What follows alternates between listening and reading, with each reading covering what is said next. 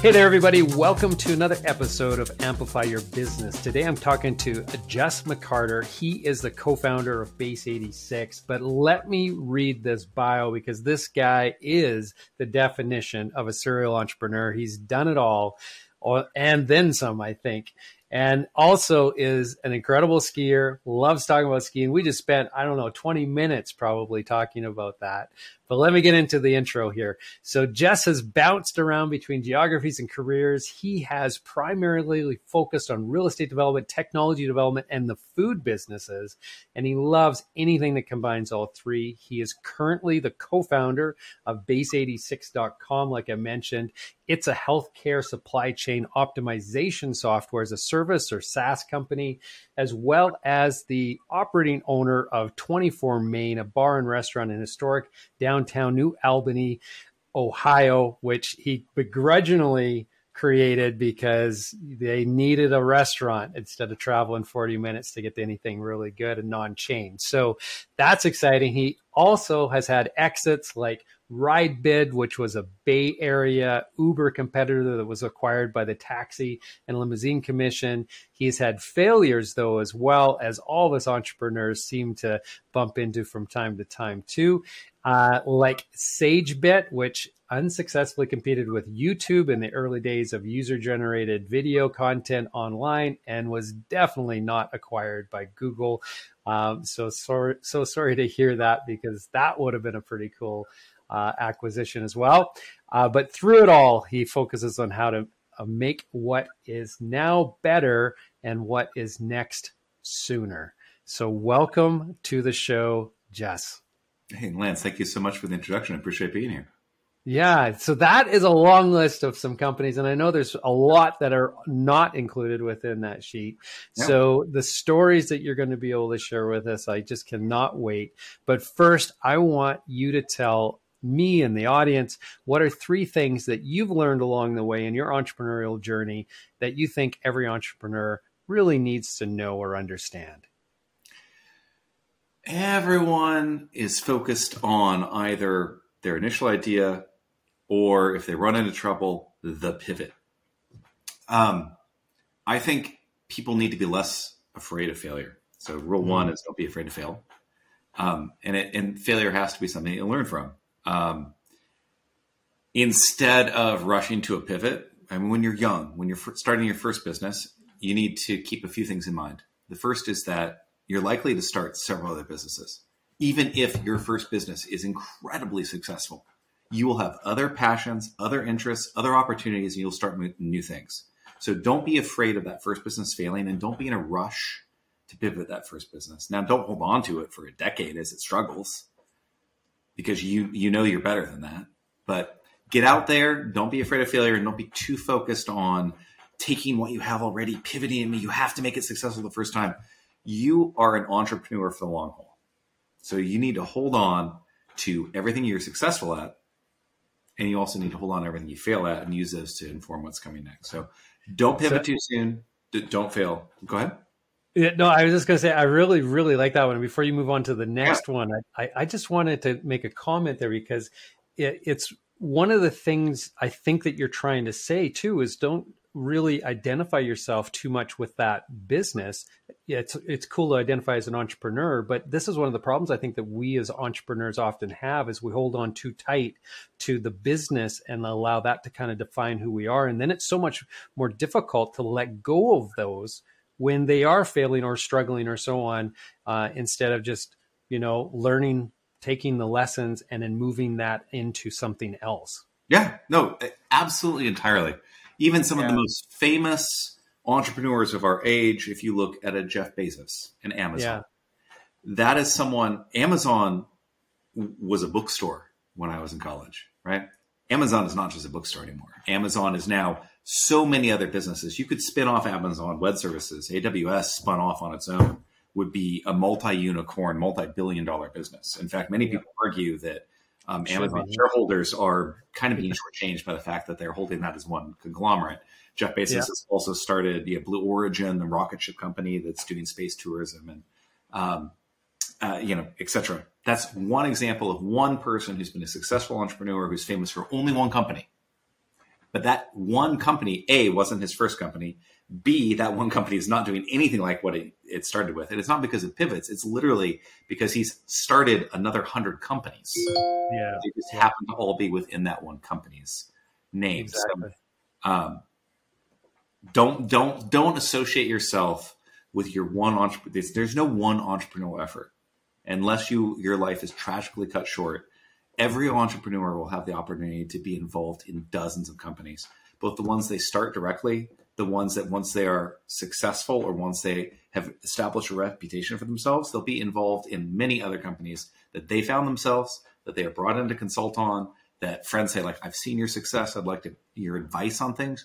As an advisor, as a business founder, and as someone who is a worker and a creator at heart, every entrepreneur is a creator at heart. You'll be involved in dozens of companies. So yeah, if you'd like actually to distill that down and said, don't pivot too soon, don't be afraid of failures. Don't think that you're going to be associated with a single thing for your existence. You know, I've got a dozen companies under my belt at this point. There's not one that I'm more, and then, I don't know, if you don't have children and you're listening to this, you might not understand, but if you've got kids, you'll understand. Once you have one, you could probably have dozens. Once you learn what you're doing, once you know how to impart skill and wisdom, once you realize that your heart is infinitely capable of love, you know, if you have the economic resources and the desire, you could have as many kids as you want, and likewise with businesses. And there's not one child that you love the most. You love them all. And there's not one child you're most identified with, right? You know, even LeBron James's, you know, father, even, you know, Justin Trudeau's father, also prime minister, you know, they're not just famous for who they are or that one child. You're going to be the sum of all of your experiences. And they're not just your entrepreneurial experiences. They're going to be your travel experiences, your friend experiences, your emotional experiences.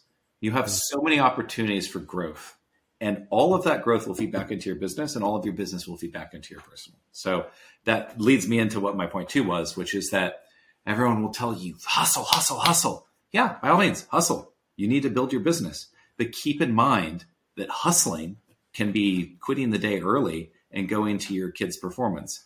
I literally jogged from my morning, you know, I do a site meeting at 24 Main on Tuesdays at 9 a.m. Eastern time. And that meeting happened to start at 9 a.m. And at 9:15, my 5-year-old was in a parade at his preschool. His preschool happens to be about a 3-minute, very fast run, like flat out sprint from where that meeting was. Yeah. In a hard hat, in winter in Ohio, in this actual sweater, but with a big green wool overcoat, I sprinted from that meeting. I said, hey guys, ask me questions first. I need to leave for a little bit, but I will be right back. I sprinted to that. I watched that child walk in his parade, in his little outfit, and be all happy. They went this way, they went that way, they waved for the camera. It was over in 10 minutes. And then I sprinted back. I was gone for less than 20 minutes during this hour meeting. I answered my questions up front, and I came back for my follow-up, and I stayed a little bit late. You don't have to make sacrifices. You don't have to give up a personal life to be a successful entrepreneur. You know, so step one is, don't think that you are only one business or only one opportunity. Step two is, don't think that you have to grind only at that business. You are all of the things: the business, the family, the opportunity, the travel, the people you meet. You also take those things to inform the business and make it better. And the third lesson that I would love to share with everyone is that you are not magic. You are not the only reason your business is going to be successful. There are very few truly self-made entrepreneurs who literally build the business themselves and don't have input from anyone else. You are the input from your community. You are the quality of schools in your local neighborhood and who you can recruit to work for you. You are how you are, not just as a business leader, but as a mentor. Great. Be a fantastic entrepreneur. You can't be that fantastic entrepreneur if you're not mentoring people and bringing people up behind you to fill in that business, to grow that business and to make it successful.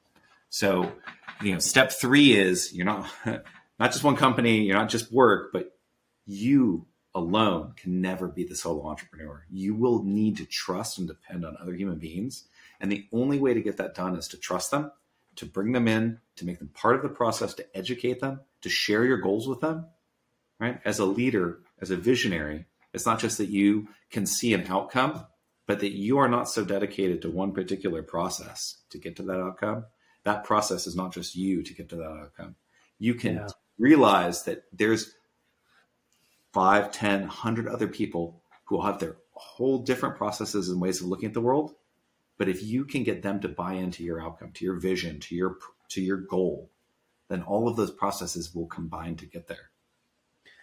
Yeah, I totally agree with what you're saying there. And it kind of takes me back to, I just want to quote something that you said before we hit the record button. And that was that you've never done it alone yourself, and you never do just one venture at a time, which I think is really, really interesting. But just tying it back into what you just said there around, you're not magic. Don't think that you are. You want to lean on the other people, surround yourself with capable people, and really let them empower them, lead them to the abilities that they have. Let them showcase and become who they can be. Right. It's not just share the glory; it's give the glory. Like you once you realize first that it's not the one business or one identity, you're going to have multiple businesses and multiple identities and multiple roles, and once you realize that it's not just work, it's the 360, it's all of life. It's the travel, it's the family, it's the friends, it's the education, it's the all of the parts that make you, make business your business. And that business is full of other people. And they are ultimately more important than you. Because you think of any business you're doing. You could be the most successful dog walker. Dog walkers in New York City are making $120K a year right now. Just solo entrepreneurs just out walking the dogs, because there's so many pandemic dogs that came in during COVID. And New York City is a city of 10 million people. It's a huge population, a huge amount of dogs. You can make a killing as a solo entrepreneur in New York City walking that dog, and you will never do better than right now. This is your peak, and then it's going to dissipate because those dogs are going to age. Those dogs are going to pass away. Life is returned to normal. People aren't getting pets at the same rate. And so you alone have reached your peak, really through no skill of your own necessarily, just through luck and timing. And now, what are you going to do? You're going to have to start a new business. And that business is going to have to rely on other people, because none of us succeed in a bubble. So one of the things, though, that I'm really curious about, because, I mean, I've talked to a lot of serial entrepreneurs, but I've never, I don't think, talked to anybody who was really able to keep, and almost intentionally, I think, keep multiple businesses going at the same time with multiple co-founders and so on. That I've never heard anybody say that was their approach. So I'm curious, what are some of the advantages of that versus some of the disadvantages that you found as you've gone through multiple different ventures? Okay. The two things really pop into my head immediately. In terms of businesses, especially when you start with small businesses, you rapidly find out if they exist in the physical world, that that you can often start auxiliary businesses that will benefit the main business. So I got my start in mixed use, commercial and residential real estate development. And we had this space right next to a new transportation corridor in Southern California. It had new commuter rail service, and it had a population of people who were coming to it for the weather, for the geography, for the proximity to the beach, but who also were used to living and working in a larger downtown area. And what they wanted was walkable, non-suburban living experiences. And so we were building these next to train corridors and the new train depots that are part of the commuter rail that was built. And so we built out this space. It's got residential above, it's got commercial on the ground floors. And what it's lacking is a vibrancy and a natural connection between those two spaces. And we have this large outdoor area that's a parking lot. It's like, wait a second, we also have parking here and parking here. We can do underground parking. Why don't we take this parking lot that's sitting in the center between kind of the core of the commercial space and the core of the residential space? Let's get rid of it. Now, what can we do with it?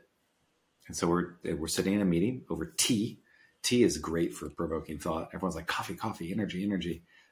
Relax a little bit. Get some tea, get a different influence into your thinking. You know, so we went from our very Western mode of thought to a more Eastern mindset, and we settled on the Japanese model, the Keiretsu model, where there are multiple companies, all with a similar ownership structure, that are mutually symbiotic with one another. Sometimes they run out of the same physical location, or sometimes they're spread apart. And we're like, well, what kind of Keiretsu model can we do here in this development? We realized that we could repurpose that parking lot area, turn it into a communal area that causes people to look up from the surroundings, to slow their cars down, to walk over from the commuter rail station and look at it by doing an outdoor art garden. And instead of just buying a bunch of art and putting a bunch of landscaping in, we did a whole collaboration with some other enterprises that we were either personally involved with or we were friends with. And so we brought in a landscape company that specialized in waterworks and fountains that do a living stream. We brought in a local plant company to plant everything. Everyone got signs there. And then I contacted, this is in San Diego, California, which is the 8th largest city in America, but not even the top 50 for public artworks. And so it had a dearth of public art.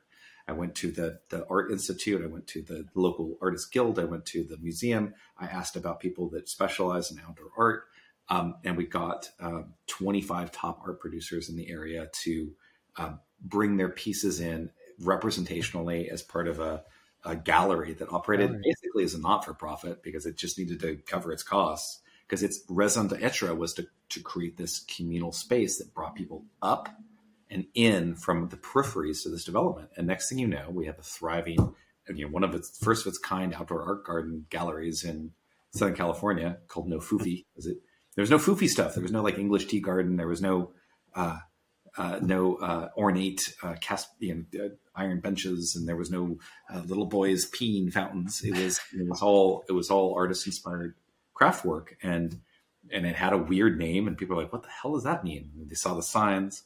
They saw the art, they saw the landscaping from the street. And so people were walking up and walking through, and visitors were coming to visit the residences. They walk up to the residences and they see this experience, whether it's closed or open, they can still walk through it, because we're talking about, we're not talking about things you can just pick up and take with you. We're talking about large sculptures and installation art and all these things that, are safe to be on display 24/7. And so it became a 24/7 part of the lived and built environment. And that one business was something that was easy to operate as a what they call side hustle these days. Really cool. Well, and so something that doesn't sound connected to what you were doing, before, obviously there is a connection to it. You managed to make that, that not really a pivot, but a complementary, but very, very different kind of business. Right? We had a problem. We had not enough foot traffic in the middle of this area that, was being populated by people who specifically were looking for live work experiences, for walkableness, for non-suburban, even though this was a, suburban coastal beach city, surf bum town. And the people who were moving from downtown who lived on this commuter rail wanted something like downtown. And we're like, well, how can we do this for you without blowing our budget? Because we didn't think about this part of it. We didn't have that calculated in the initial business. Yeah. It's like, well, how can we do this in a way that is without raising fees on the residential side, without trying to get all the commercial tenants to contribute to it? What can we do that will benefit everyone? We'll have more foot traffic for the commercial tenants. It'll have a more pleasant living experience for the residential tenants. And just over tea, we're like, oh, this green tea is really good. Oh, Japan. Oh, Keiretsu. Oh, Relatedness. Oh, we could put an art gallery in the middle of this thing. It would be not much additional startup. We can even do, as we're doing our regular rounds for our normal business day, we can just carve out 10, 15 extra minutes. Let's, this is the birth of the internet. This, started in 1999. And so we still use what was called the Thomas Guide. I don't know what the Canadian equivalent is, but it was just a map book. And it had these quadrants. And so we'd simply use the Thomas Guide to look up, to see within 5 minutes of any place we had to do a business meeting, what were any other art-related things that were there. So we're doing a business meeting for the commercial real estate development business. And it's like, great, I finished that business meeting. I've got a parked car. I'm walking on my feet. What can I walk to in 5 to 10 minutes? Is anything related to art? And then within a few business meetings, we've made all of these contacts in their world. It explodes into its own business that is completely an enhancement to the existing primary business is another entrepreneurial endeavor, and it doesn't require a lot of extra effort. It was literally, once we got started on the idea, a literal no-brainer. Yeah, that does sound very, very interesting. So I'm curious, because you did mention like some of the failures that you've had along the way and the value of failure. And so I'm curious from your experiences as you've gone through some of the failures, how does one, I guess, not allow that to impact your psyche and your confidence and everything else? How do you take it and really leverage the learning that comes from that failure? That's an excellent question. So there are very few entrepreneurs, I feel, who can pull off doing multiple tech companies at once. It's quite difficult. At Jack running Twitter and Square at the same time. Yeah. That, some have argued that Twitter suffered a little bit once he moved on to Square and then moved on from credit card processing to blockchain. Now he's getting back into it. I don't know if you heard, but he's starting another Blue Skies. Blue Skies actually spun off from Twitter well before the sale to Elon, and that was yet another back burner business for him that he's now moving forward with, and it fits with his ethos, and it fits with what I was talking about at the beginning. Like, lesson one is you will be more than one business. And this might end up being something that's bigger and more famous than either Square or Twitter. You might be known for Blue Skies and for this framework of interconnected social networks. That might be the thing he's famous for in 50 years. But Jack Dorsey aside, Elon Musk aside, has also had many successful software businesses. My biggest failures have come when, instead of a Keiretsu model or a complementary model, I've tried to do two similar businesses simultaneously. And I don't have any twins myself, but I have some friends who are raising twins. And it's not that they're bad parents. It's not anything else. The pressure of doing times two at once is too much for most people. Parents that can pull off successful twin raising, my heart goes out to them. Entrepreneurs that can do two technology companies at once and grow those both simultaneously, my heart goes out to them. RideBid and SageBit at the same time was too much. And it was hard to steer. When you have multiple companies that are early to market, right? So we launched SageBit 2 years before YouTube launched. We launched RideBid almost a year and a half before Uber Incorporated, and well before, Uber Incorporated in late 08, early 09, but didn't really gain traction or any market investment or momentum until 2011. We're trying to do this model of reverse auction, ride bidding on especially business travel, black car travel from airports to office locations.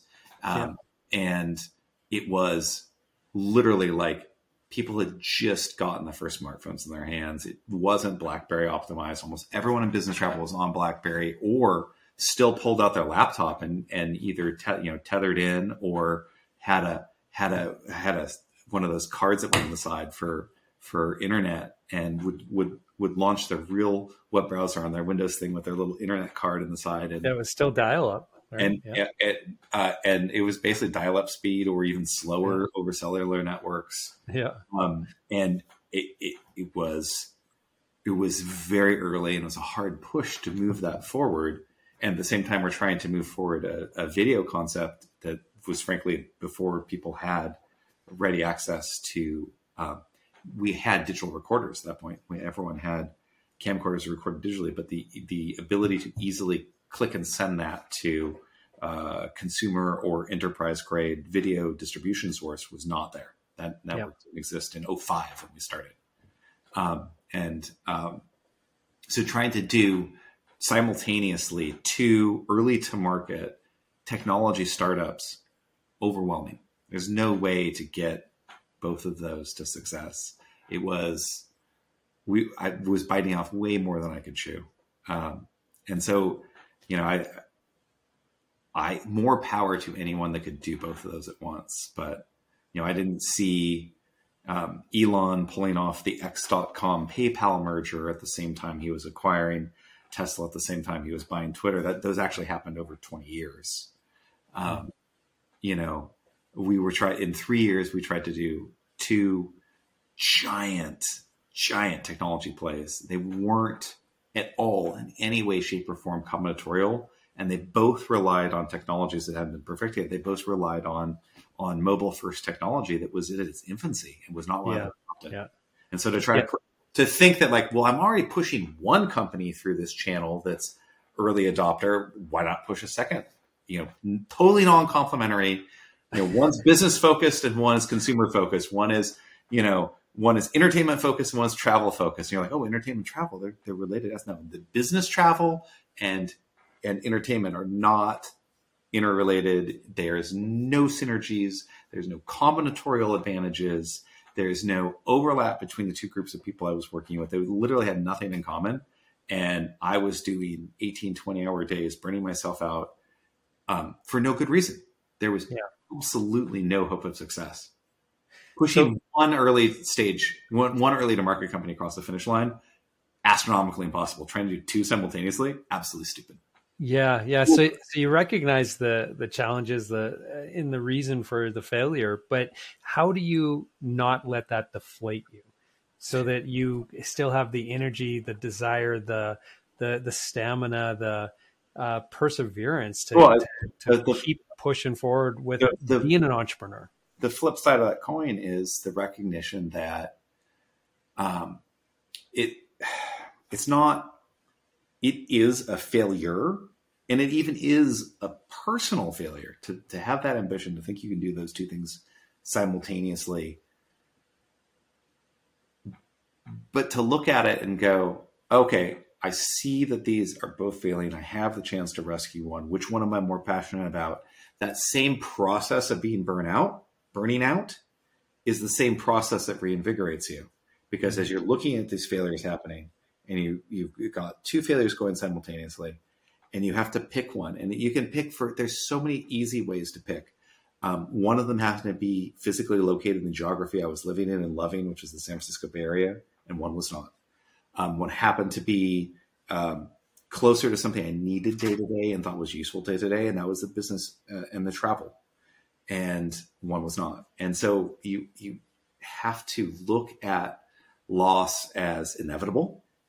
No bull market lasts forever. The bears always come around. No economy ever escapes recession or depression. They always happen. Everything in life is cyclical. And then we're born, we live, we die. And they, if you want to go back to some of the origins of philosophy, the Stoics said, hey, we're gonna die. Let's just think about that. Let's think about it maybe even on a daily basis. Let's embrace that it's gonna happen so that it's not scary. Let's just acknowledge it exists and will happen. We will not be as scared of it, and then we can go on living and succeeding. And so in the midst of overwork and burnout, I just had this moment where I'm like, I can only be with one of these companies. I can only make one success. I'm gonna have to pick. I'm going to have to stop working 18 or 20-hour days before I drop dead or before I get so tired of this, I just walk away from it and try something completely different. I mean, you have this moment of clarity, and there's only two human reactions to that. It's to give it a big hug, bear hug, and embrace it and move forward with it, or to be like, no, this is too scary. I can't deal with it. You know, so the Stoics say, look that problem in the face every day so that when that problem actually is there in front of you, you give it a big hug, big high five, and go, I know you, I've seen you, I've thought about you, I can work through you. Or, you can do the ostrich and put your head in the sand and be like, this is not a problem, it's going to go away. Nothing that is a problem will ever go away. So you might as well recognize it's a problem, embrace that problem, and work your way through the problem. And so that's how I face loss. That's how I face burnout. That's how I face, I've had some serious setbacks. I've had personal and business tragedies that at the moment they happen seem almost insurmountable. But I also had spent so much time thinking about the possibility that would happen that when I was faced with that, I'm like, well, here's what we've been thinking about. We're just going to have to come up with a plan and work our way through it. Yeah. That's really interesting. I like that approach. And it goes kind of back to as well, what you were talking about is that, this, your success or where you're at today is a sum of everything that you've done before. And so once you've gone through a failure, it's a lot easier to face into the possibility of another failure and to pivot away from that or through it or to end it completely or whatever, right? And so there isn't as much fear around it, just what you're saying about the Stoics. And just it's the fear that is kind of paralyzing. But once you've experienced it, and if you can learn from that, well, then it's just not nearly as paralyzing the next time around, which allows you, I think, to be slightly more successful because you're liberated from the shackles of that fear a bit, right? Yeah, yeah, it's interesting. One of the things that that I also would like to probe into a little bit is just, you strike me as somebody who has a tremendous amount of interests and passions and just curiosity. Just in our short conversation that we had before we hit the record button and through this as well, you're, you know, very well read and obviously very interested in lots of different things. Curse or benefit, right? What, how does that line up for you? Because I know that for myself, I'm a very curious guy, and I don't think I actually reach your level probably. And I find it sometimes to be quite challenging because it's hard to be focused then. So yeah, curse or advantage for you. How do you see it? Both. I see it as both, just like to tie back into what we were just talking about, you know, how ultimately to deal with those failures is you're no more associated with your failure than you are truly associated with your success in business as an entrepreneur. So just like you'll have multiple businesses, you might have multiple failures. You won't be identified as just one thing. You will be ultimately the sum of your ambitions, curiosities, desires. And so the focus issue, huge. I come from a long line. I'm not personally diagnosed, but I come from a long line of people who have been diagnosed with ADD and ADHD, who can spend 12 hours staring at the same intricate 5,000 piece jigsaw puzzle. I can't do that. I love doing jigsaw puzzles. I love doing travel. I also have no desire to hike the entire Appalachian Trail. I had the opportunity to go to school on part of the Appalachian Trail here and go hiking on part of the Appalachian Trail. And that was enough for me to satisfy that little bit of curiosity. So I guess it's the same as, life is the ultimate all-you-can-eat buffet. And if you've ever been to an all-you-can-eat buffet and been tempted by the various foods there, you only need to go one time and eat too much and feel too ill to ever try and replicate that again. The next time you go, you'll go, I have all of this passion. I have all this hunger. I cannot possibly eat all of these things right now. You can't. You just can't eat it all at once. You can't live it all at once. You can't do it all at once. You only need a couple of times of overindulging, of overextending. I've never tried to start two tech companies at the same time ever again. I did that the one time. I realized that it's impossible for me. There are, I'm sure, superhumans somewhere that can do it all. Go to town. But, I try and keep the focus by being combinatorial. And I think I put that in the bio. Yes, I love the satisfaction of real estate development because I either take a blank space or an underutilized existing space and in it create something that is new and vibrant and interesting that might last a while. I love going back and visiting old projects and just seeing how they've evolved over time. Things that I have long ago sold, long ago stopped maintaining, long ago had any control over. Lost all of the control, gave it away, and moved on to something else to see how other people have moved on with that and created spaces around it. You can have all of these passions and all of these interests as long as you don't let any one of them completely dominate you. And as long as you don't let the myriad of them overwhelm you, you'll be fine. Try and combine as many of those as possible. So like right now, the side project, which is quickly becoming the main project for a bit at least because it's in construction.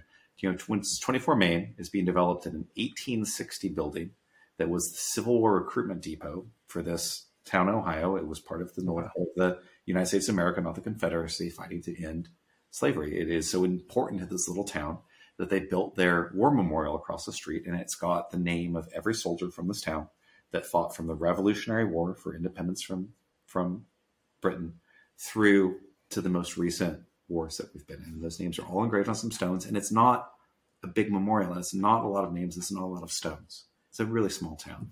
But this one place is very important to them, to the point where every single person who's looked at this project has said, tear down the building, start over. It'd be cheaper and easier to just build something from scratch, build a new kitchenette. What we settled on is taking down, it was started in 1860. It's been myriad buildings over the years from myriad different government and private businesses.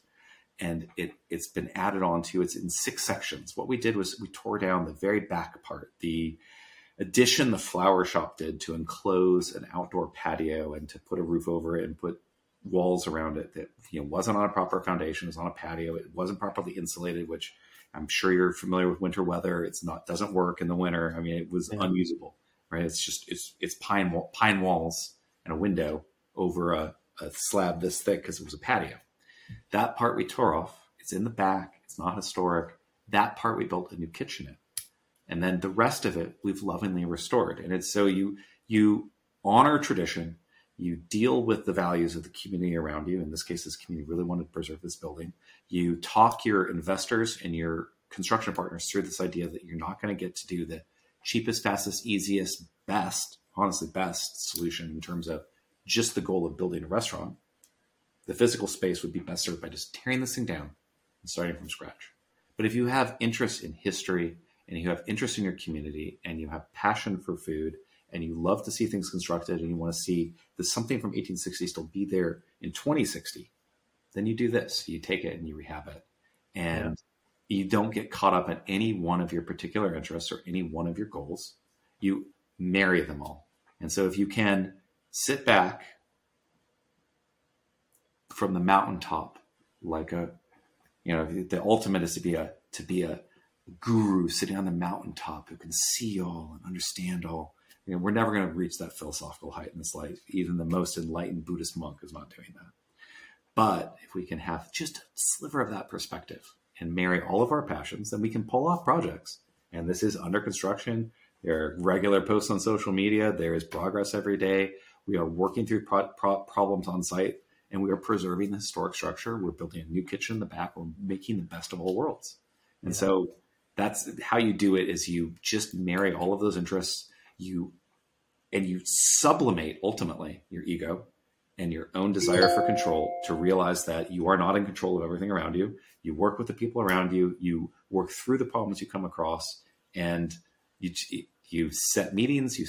How you get focus is working with other people. That's why I think it's better to be, you can be the most entrepreneurial person in the world, but to be the most successful, I think you really need to integrate yourself with others, have co-founders, have key employees, have subcontractors, have someone who brings responsibility to you, who you need to set meetings with, who you need to set goals with, who you need to set timelines with.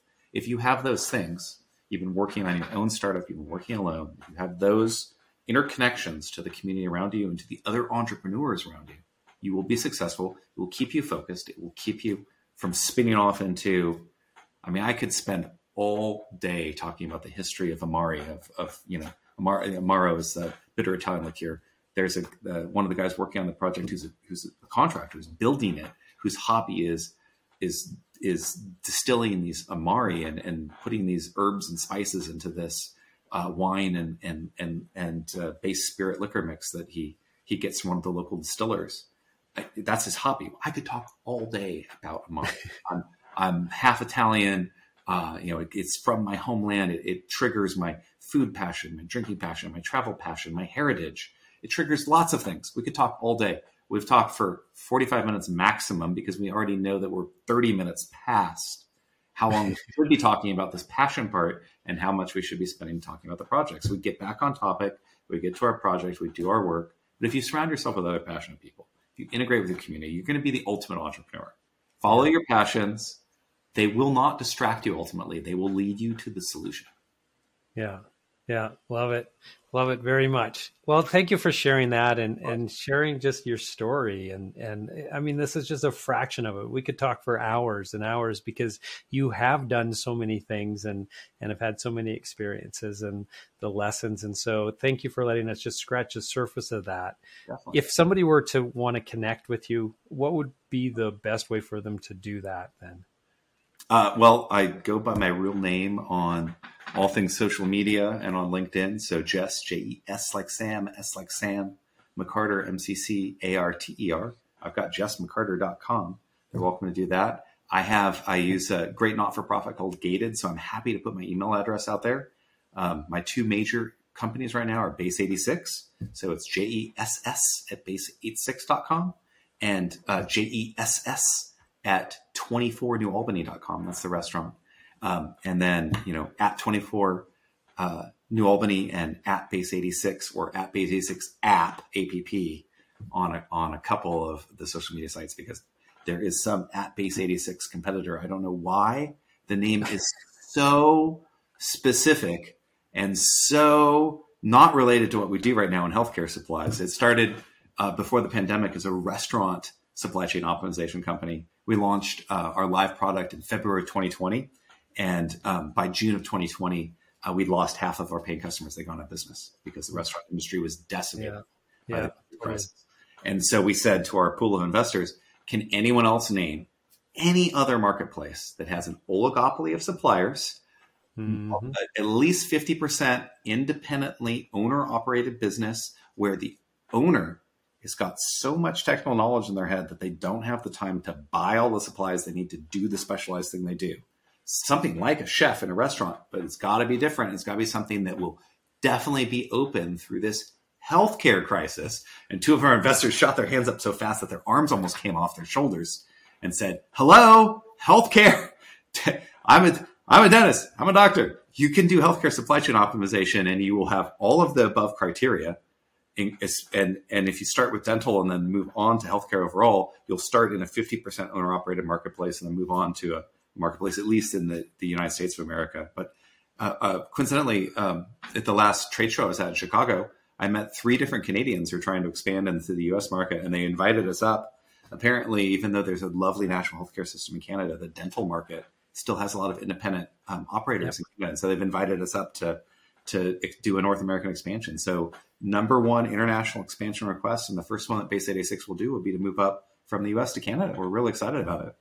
But dentistry has always been a private medical, arm of the medical system here in Canada. And so, there's this misnomer that everything is under the umbrella of the social net, but not dentistry. Excellent. Interesting. Well, thank you again. I really appreciate it, Jess. It was fascinating to meet you and to chat with you. And for those who are listening to this episode, if you like this episode, you want to check out some other stories of entrepreneurs who have been in the trenches doing the things that you're doing or trying to figure out or have walked the path before you, head over to amplifyyourbusiness.ca and you're going to see a ton of interviews in that archive. And obviously, if you are searching for the podcast, the audio version only, just go to your favorite podcasting platform and search Amplify Your Business. And we're in all of those places as well. Excellent. So thank you again, Jess. I really appreciate it. And we're going to have you come back. We'll talk as part two after the restaurant is open and see what kind of crazy adventures you're already, started up again since the time that we've talked to you now. So thank you. I really appreciate it. Lance, you're really good as an interviewer, extracting asking excellent questions, making tangents come together. I think I'm certainly, just from this one conversation, I've listened to a few recent episodes before taping with you, but I want to go deeper in the archives and hear some of the backstories and see how that can improve my business and my life. I mean, you really do draw a lot out of people. This was like a therapy session, except better. Just lay down on this couch here. Yeah. Pleasure. And I did want to wrap it up by saying, you guys, everybody heard it here first. I don't think I've heard anybody ever talk about it in the same way that you did, in terms of that, the sum of all of the parts, not just the business experiences that we have.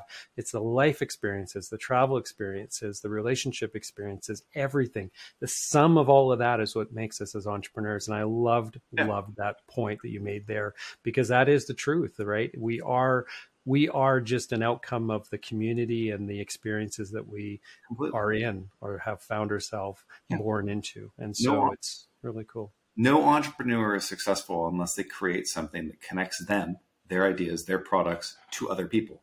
Yeah. You are not, you can't be an entrepreneur in a vacuum. You're not selling. I invented the swell double metal thermos mug for my tea and my coffee. I'm going to sell to myself. Okay. Well, I've got my customer of one. Now I'm done. No, everything from a physical product to an idea, from a religion to a sport. You know, we were talking about skiing earlier. All of these ideas are only as useful as how many other members of the community you can interest in them.